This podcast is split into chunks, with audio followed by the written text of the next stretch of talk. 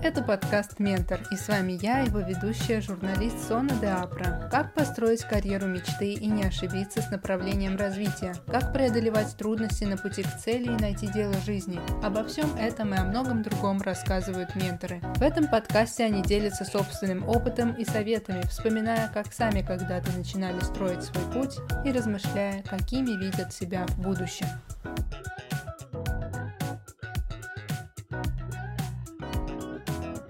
Гость этого выпуска – журналист и телеведущая Надана Фридрихсон.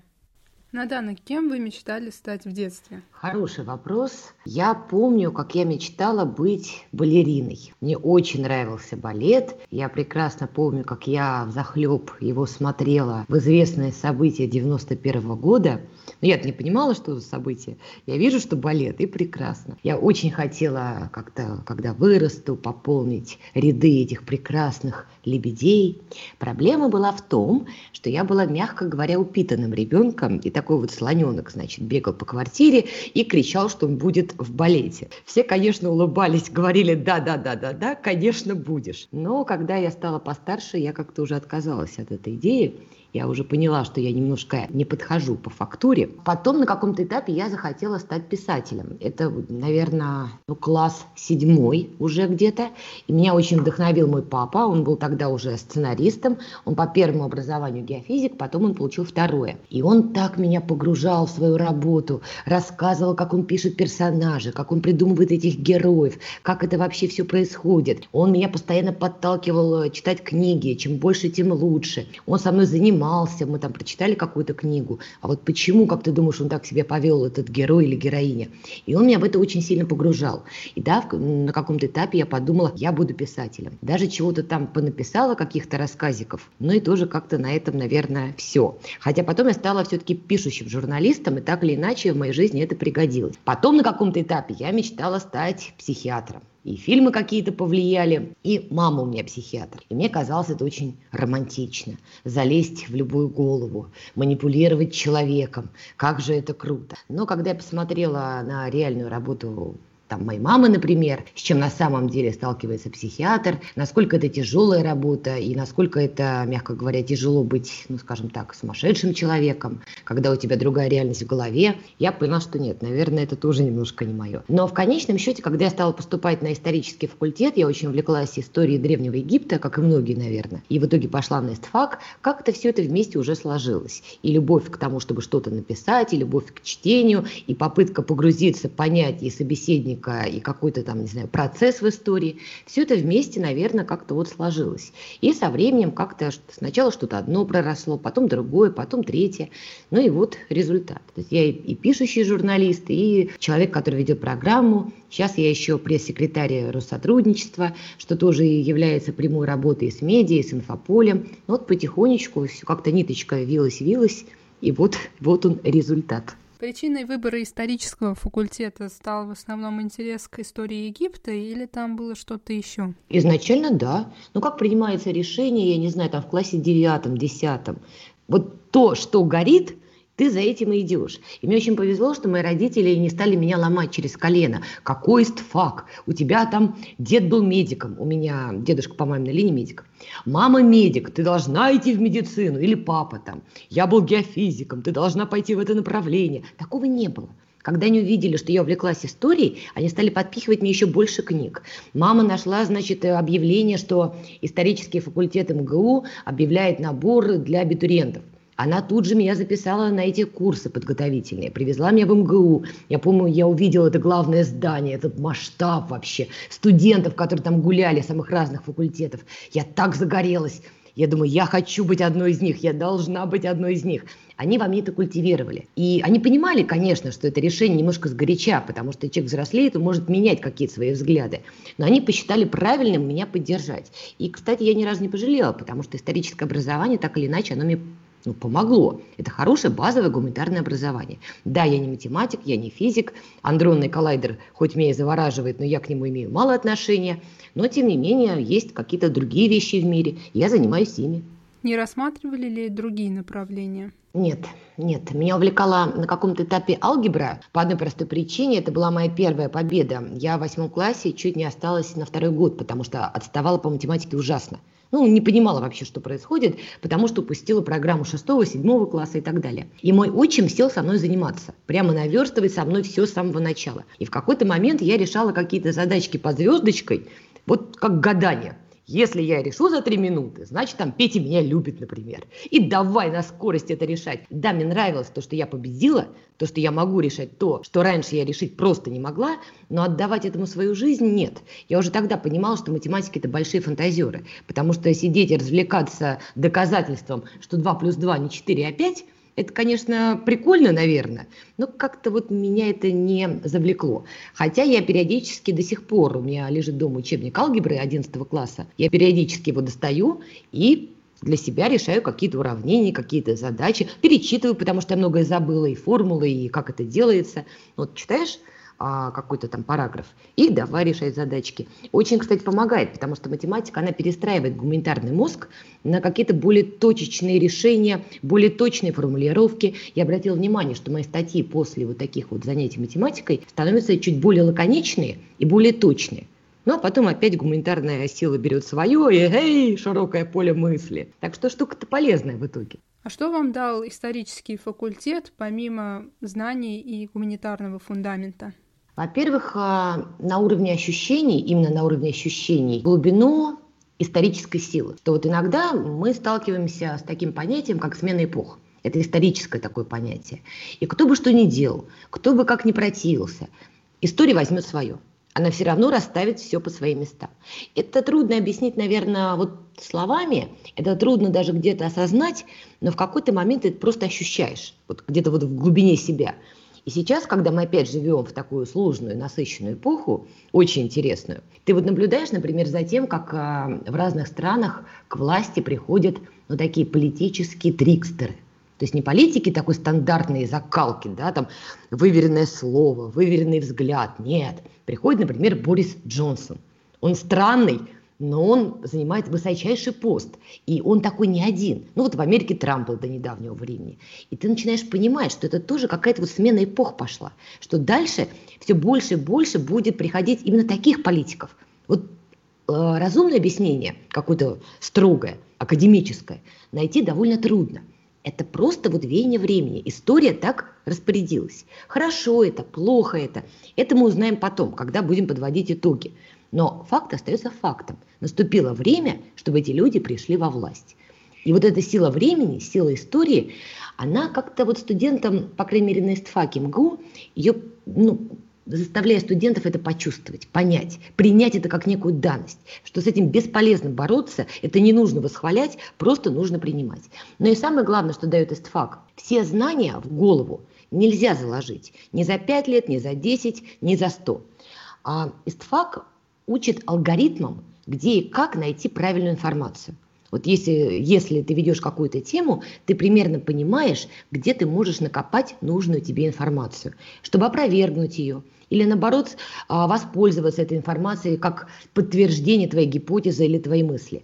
И вот эти алгоритмы, они бесценны, потому что я иногда наблюдаю, люди хотят что-то сказать, что-то написать, но они мечутся хаотично и не могут понять, за что им хвататься, где им найти информацию, на что им опереться. Вот э, выпускники, по крайней мере, моего года прекрасно этим владеют. Они точно знают, где и что они должны искать. Вообще исторический факультет сформировал вас как личность? Какие-то алгоритмы выстраивания отношений с людьми, да, заложил. Тем более я на ИСТФАКе не только училась, я и работала там. Причем работала год четыре, дай бог памяти. И я видела, как работает эта машина изнутри, по каким механизмам, как выстраивать отношения с коллегами, в какие-то моменты, да, тебя бьет по носу, потому что там на втором году работы ты чувствуешь себя самым умным, безусловно, самым ответственным, и вообще знаешь только ты, как надо, остальные все дураки. И в какой-то момент тебе позволяют в это поиграть, а потом бьет по носу, объясняя, что, в общем, ничего ты пока не знаешь. Это обидно, это очень неприятно, особенно когда тебе там 20 лет, даже кажется, что вот она жизнь сломалась, но потом ты понимаешь, что это нужный опыт. И сейчас, по крайней мере, я себя сама очень одергиваю в тот момент, когда я начинаю чувствовать, что я звезда, и я знаю все, Вот я сама себя бью по рукам. Я фиксирую этот момент, думаю, так, стоп, вот теперь стоп. Иногда мне даже вот в голове всплывают какие-то сценки из жизни исторического факультета, вот какие-то диалоги. В этом смысле да. Но нельзя говорить, что только исторический факультет повлиял, потому что это было бы странно. В принципе, знаете, вопрос бытие определяет сознание или сознание бытие. Все, что нас окружает, то, что мы формируем, то, что к нам приходит, так или иначе на нас сказывается. А как вы видели свое развитие в выбранном вами направлении, еще учась в университете? Вообще думали связать свою жизнь с журналистикой и быть медийной личностью? А то. На третьем курсе я пошла на кафедру ближнего зарубежья. Ее создавал как раз мой начальник, потому что я работала на истфаке, еще раз напоминаю. Он ее и открыл. И он как раз тогда давал очень много интервью по теме СНГ, там какие-то политические процессы, вот это вот все. Он меня увлек этой темой как раз, что там политика Украины, политика Армении, Азербайджана, Казахстана и так далее. Я за ним наблюдала, видела, как ему в день там звонит, там, не знаю, пять радиостанций, четыре газеты, все берут у него комментарии, он такой умный, классный. Я сидела, сидела, думаю, ну я что, глупее? Нет, ну я, конечно, глупее, он-то мозг. Не, ну я-то тоже, знаете ли, не совсем уж так это дерево. Я, значит, к нему приклепалась намертво, а научите-ка меня писать статьи. Он меня смотрит, говорит, в смысле научите? Бери тему и пиши. Я села писать. И он стал мне вот помогать, э, проверять, править. И в какой-то момент уже на курсе пятом я вошла во вкус. Я для себя решила, что не-не-не-не, когда все это закончится, я получу диплом, я обязательно должна делать что-то публично. Ну вот как раз я закончила, пошла в Институт демографии, миграции и регионального развития, но моя работа была сопряжена по-прежнему с этой повесткой. Ну и дальше, дальше, дальше, дальше. Так что, в общем-то, спасибо именно моему начальнику, который потом был моим научным руководителем. Я писала диплом как раз по теме Грузии. На тот момент болезненная тема, я защищалась в 2011 году, году и писала про события 2008 года, так называемая пятидневная война.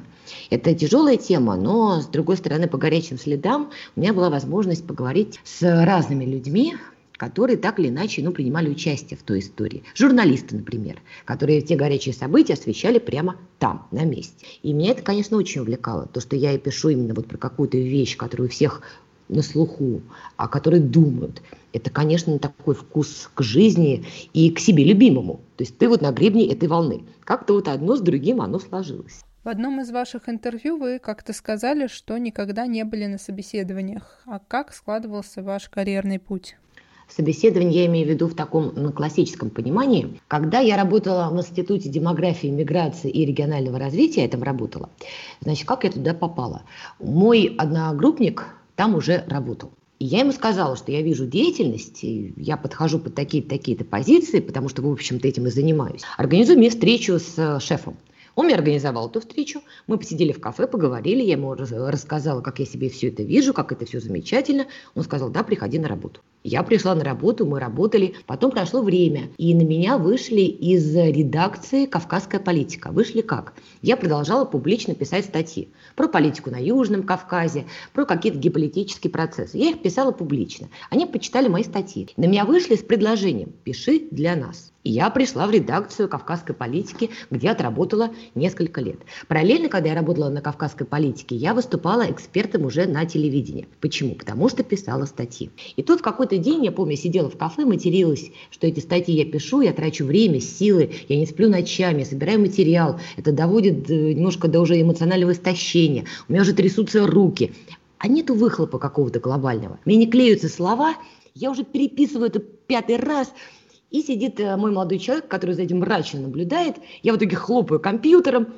Значит, дальше тирада, что все, я этого делать не буду. Он, значит, меня посмотрел, говорил, открыла компьютер и дописала. Я дописываю эту статью, отдаю ее там редактору, который ее собирался поставить, он ее ставит. На следующий день мне звонок, телеканал РБК, девочка-продюсер. У них была тема, как раз по которой я написала статью. И она говорит, слушайте, у нас нет спикера, потому что про эту тему мало кто писал, а вы написали.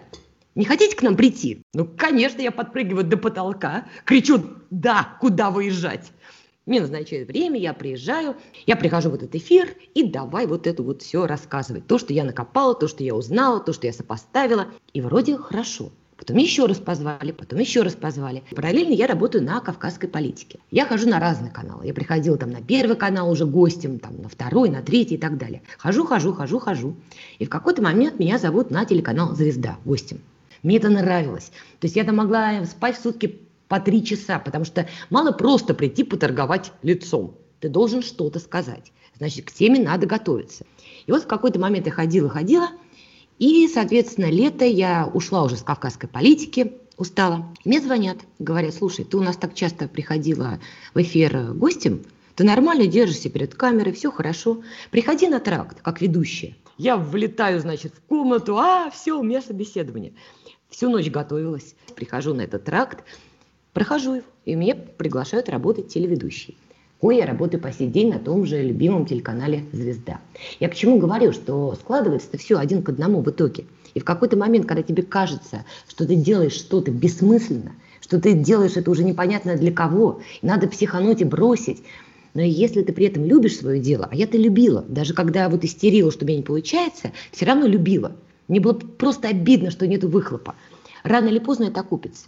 То есть какого-то вот прямо собеседования в классическом понимании, с чего мы начали, Наверное, все-таки не было. Но как-то вот одно за другое оно хваталось. Или вот еще, когда я работала на радио Медиаметрикс, то же самое. В какой-то момент и мне пришло в голову, что я должна быть радиоведущей. Вот пульнуло мне это в голову. Я нашла Медиаметрикс. Написала тогда Герману Клименко, что я такая-то такая-то, вот мне такое реноме. Я еще не работала на телеканале «Звезда», это незадолго до было, апрель 16 года. Он меня позвал, посмотрел на меня, сказал, ну выходи в эфир. Вы сказали, что работали в Институте демографии. Вам было всего 25, когда вы стали директором этого института. Расскажите, как удалось в столь раннем молодом возрасте занять такую должность? Это произошло очень просто на самом деле.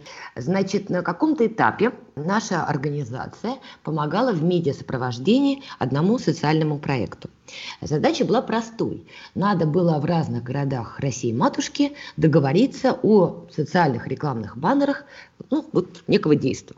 У меня было приподнятое настроение – я пришла на работу в 10 утра. В общем, к 7 вечера в пяти городах уже все висело. И когда они это увидели, они как-то были весьма озадачены. А на тот момент э, ставку директора никто не занимал. И человек, с который, ну, вот, который дал мне это задание, который мне скинул на почту все эти, то есть они были уже все лекалы баннеров, их только надо было отправить, договориться и отправить. Он меня посмотрел, говорит, слушай, а стань директором. Я сказала, конечно, я стану директором. Кто же отказывается? Потом пожалела. Пожалела ужасно, потому что я не справилась. Это абсолютно не мое. Быть директором какой-то организации, управленцем, я человек творческий, я люблю хаос. Я знаю, что под 35-м листиком, который валяется в углу, лежит другой листик, на котором я записал очень важную информацию. И я это знаю. И когда я ищу, я точно знаю, что в том углу. Всякий раз, когда я пытаюсь навести порядок, я не помню, куда я что положила, и начинается крах. Я люблю управлять хаосом. Я творческий человек. И я очень благодарна этому опыту, что я для себя окончательно решила, что быть главой некой корпорации вот вообще не мое. И никогда не, не хотела и не захочу ей быть. Потому что все это романтично, прекрасно, это крутая там визитка, но это просто стресс. Для меня стресс. Когда надо решить все эти дела, и ты не понимаешь, за что хвататься, нет, а почему геополитика? Когда она вас так заинтересовала? Геополитика, когда почитал Бжезинского. Это я была где-то на втором, по-моему, курсе, мне там было сколько лет, тоже там лет 20. Великая шахматная доска. Я сел читать. И действительно круто вот это вот решение разных э, лидеров, которые приводят к смещению международных пластов. Но это завлекает, это круто. Ты начинаешь следить за каким-то политиком, ты начинаешь понимать, ага, вот это заявление он сделал, ну потому что вот такая конъюнктура, значит, он хочет того-то, того-то, и пошло-поехало. Но это классно, это интересно. Ты пытаешься прощупать это время, ты пытаешься предугадать, как оно пойдет. И в какие-то моменты мне это даже удавалось. Вы ведете собственную программу на телевидении, на телеканале «Звезда». Как скоро вы приобрели уверенность перед камерой? В какой-то момент я вышла на площадку и поняла, что я камеру не замечаю. То есть я общаюсь, но она как-то ну, где-то есть, то ли нет, как-то внимания уже на это не обращает. Но опять же, помогала команда, потому что в те разы, когда этой камеры еще боялась, как чумы, а тебе надо именно в нее чего-то такое сказать, и ты стоишь, рапортуешь, как, знаете, на допросе, Тебе в ухо говорят, спокойно, все хорошо, расслабься, все хорошо. Давай еще один дубль запишем на всякий случай. Все хорошо, ты молодец. А это так важно услышать, ты молодец. Потому что когда ценят твою работу, ну, у любого человека это вызывает отклик. Почему хамить мы любим, и вот впереди планеты всей бежим рассказать, что кто-то дурак, а похвалить нет. И я стала обращать внимание, что когда человека хвалишь за реально сделанный им качественный продукт, он расцветает потому что много хейта, потому что вот хамить, это мы все гораздо. А сказать что-то хорошее, тем более, если это не вранье, а ты правда так думаешь, почему-то вот как-то нам неловко становится в этот момент. И себя я часто ловлю на мысли, что так иногда хочется услышать, ты молодец. Вот без деталей почему, просто. Не всегда это слышишь, к сожалению, потому что у людей своя жизнь, и они там заняты своими делами, и они вообще не нанимались каждый день тебе это говорить. Но отчасти это хорошо, потому что когда ты это слышишь, ты это ценишь еще больше. Но, кстати, по поводу того, чтобы быть неуверенным в себе, это хорошее качество. И все самые талантливые, самые успешные люди, которых я лично знаю, они в себе очень неуверены. Именно поэтому они такие успешные. Потому что когда возникает ощущение, что и вот он я, царь горы, вот тут ты начинаешь делать ошибки, причем роковые. А когда ты в себе сомневаешься, ты постоянно думаешь о своих заявлениях, о том, как ты себя ведешь, и это тебе помогает. Очень опасно, когда человек вот ловит звезду. Все, человек перестает развиваться в профессии, он перестает читать, что-то изучать, чем-то интересоваться. Все, это конец. А вот оборачиваясь назад, какой совет дали бы себе 20-летний? Делай то, что делаешь. Много было сомнений в 20 лет, слишком много, и были опасные зоны, когда могла свернуть, ну, не туда. Вот если бы я, правда, сейчас переместилась в прошлое, я бы не советовала себе избегать каких-то ошибок, потому что ошибки – это здорово, это очень здорово. Просто сказала бы самой себе, там, во сне, например, делай то, что делаешь. Единственное, все. Кем вы видите себя и какой видите свою деятельность в перспективе нескольких лет, например, в перспективе пяти лет? Не поверите, не знаю. Я думаю, если мы берем 5 лет, я думаю, вот то, что есть сейчас, просто какое-то усовершенствованное за счет времени, нового опыта и так далее. Но я абсолютно не знаю, кем я хочу быть, когда вырасту. Я не знаю, кем я хочу быть, когда мне будет 40, 50, 60, не знаю.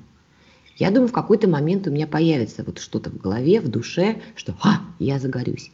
Пока мне очень нравится то, чем я занимаюсь. И я трачу много сил на то, чтобы себя в этом совершенствовать, насколько я могу это делать. Потому что, мягко говоря, до идеала своей профессии мне еще, знаете, как это, пешком до Юпитера, мягко говоря. И я очень увлечена тем, что я делаю. Я люблю свою работу. Я понимаю, что этот хэштег уже опошлили всем, кому не лень. Я даже перестала его ставить. Но я очень люблю свою работу. Я до безумия люблю свою работу. Мне она нравится во всех своих проявлениях, и в хороших, и в плохих. И, наверное, поэтому я пока не вижу себя кем-то другим. Ну, просто, ну, не вижу. Вот я влюблена, как девчонка, в то, что я делаю. В людей, которые меня окружают в рамках моей работы. Вот я в них влюблена. Я ими восхищаюсь, восторгаюсь, горжусь. И мне очень комфортно в этом состоянии. Я не хочу его менять. Ну да, но что вас вдохновляет и мотивирует делать то, что вы делаете? Любовь к работе и мое окружение. Какая книга оказала влияние на вашу жизнь и стала в некотором смысле поворотной? Книга Курта Вонигута «Мать тьма». Дело в сюжете этой книги, я не знаю, будет спойлер, наверное. Там очень тонко показана история одного человека, который был вынужден быть самым отвратительным злодеем, самым омерзительным злодеем, самым гадким злодеем. И он пошел на это – чтобы сделать великое добро. И он шел на это, зная, что в истории он останется отвратительным злодеем, и никто никогда не узнает правды про него. Но он это сделал, чтобы было великое благо. Это я про главного героя этой книги. Во-первых, Курт Вонигут безумно талантливый писатель был, супер талантливый, очень необычный, скажем так. Ну, для меня, по крайней мере. Вот. И эта книга, она меня ну, потрясла, извините уже за это клише, очень потрясла.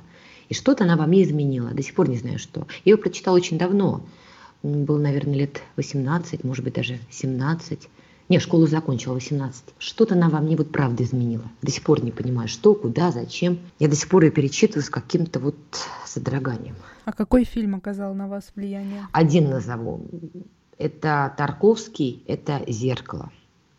Я считаю, что его должен посмотреть каждый. Это что-то невероятно восхитительное. Это безумно красиво, это сложно, это, это как будто ты смотришь чей-то сон. Это очень болезненно, это очень с надрывом, и это что-то восхитительное. Вот я это присматривала раз шесть, и всякий раз находила для себя что-то новое, причем первые три раза я как дурак маниакально пыталась там найти сюжет. Ну, знаете, такой классический, да, из пункта А в пункт Б. Ну, должен же быть сюжет. Вот есть же штамповка в голове. Петя выходит из дома, покупает хлеб, его сбивает машины, вот ведется расследование. Но некий вот сюжет. Я его искала, искала, искала, искала, а потом поняла, его там нет. Я искала то, чего там нету. Там нет сюжета в привычном нам, нам понимании, из пункта А в пункт Б. Там что-то другое. Поэтому это... Потом я прочитала, кстати, воспоминания его родителей, которые были на премьере вот этого фильма, и отец сказал матери, глядя на этот фильм, хорошо он с нами расправился. То есть там что-то такое очень личное еще заложено. И смотреть, мне кажется, это очень важно, это увидеть. А какие книги рекомендуете к прочтению? Прочитать «Мать тьма», Бойня номер пять или «Крестовый поход детей», это тоже этого же автора. «Колыбель для кошки», «Братьев Карамазовых». Кстати, советую, потому что сама их вот только сейчас читаю. Вот так уж получилось, что когда надо было, не прочла. И это, конечно, восхитительно, честно говоря. А Маяковского, чем больше, тем лучше. Максимально много Маяковского. Кстати, очень советую покопать именно его биографов, потому что вот это жизнеописание его, это очень, это очень круто. Высоцкий вот его стихи, его биография. Я бы советовала почитать. Сейчас э, очень много выходит книг вредных. Есть, слава богу, еще в продаже учебники «История Ближнего Востока». Именно академические такие учебники для вузов не популистские книги. Вот я очень советую почитать, потому что так или иначе это история про нас с вами в том или ином ее виде вот если так вдуматься. Но чтобы со мной согласиться или опровергнуть меня, я думаю, было бы полезно их почитать. Бжезинский, шахматная доска, великая шахматная доска. Это очень крутая книга. Иного не дано. Была такая чудесная книга диссидентов, назовем ее так, издана в 80-х годах. Это вот такая вот толстая-толстая книга. Называлась она «Едино, иного не дано». Там были разные статьи экономистов в том числе, как они видят в себе капитализм и рынок. И вот сейчас это почитать очень интересно. Правда, очень интересно. Я бы почитала бы биографии Горбачева. Мне не нравится травля, которая вокруг него развязана. И мне не нравятся попытки сделать из него идол. Вот тоже очень не нравится. И мне кажется, было бы всем лучше и правильней почитать разные его биографии, чтобы составить какую-то цельную картину.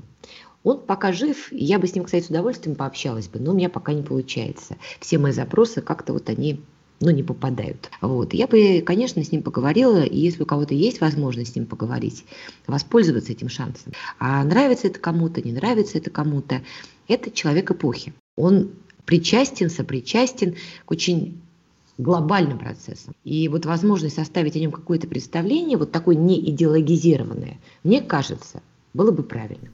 Надана, что для вас успех? Можете ли вы сказать на этом этапе, что достигли успеха? Нет, я его не достигла я в середине пути. То есть как, какие-то предуспехи к некому глобальному успеху, они есть. Просто для меня они предуспехи. Я их очень ценю, потому что нельзя игнорировать достижения. Вот, достижения. А большой успех, ну, это то, о чем я говорила, это вот эта вот утопия, что в какой-то момент я скажу самой себе в своей профессии «ты гений». Но, повторюсь, я этого никогда не скажу, потому что нет предела совершенства. Это был подкаст «Ментор». Подписывайтесь на подкаст и следите за анонсами новых выпусков в социальных сетях и на официальном сайте mentormedia.ru.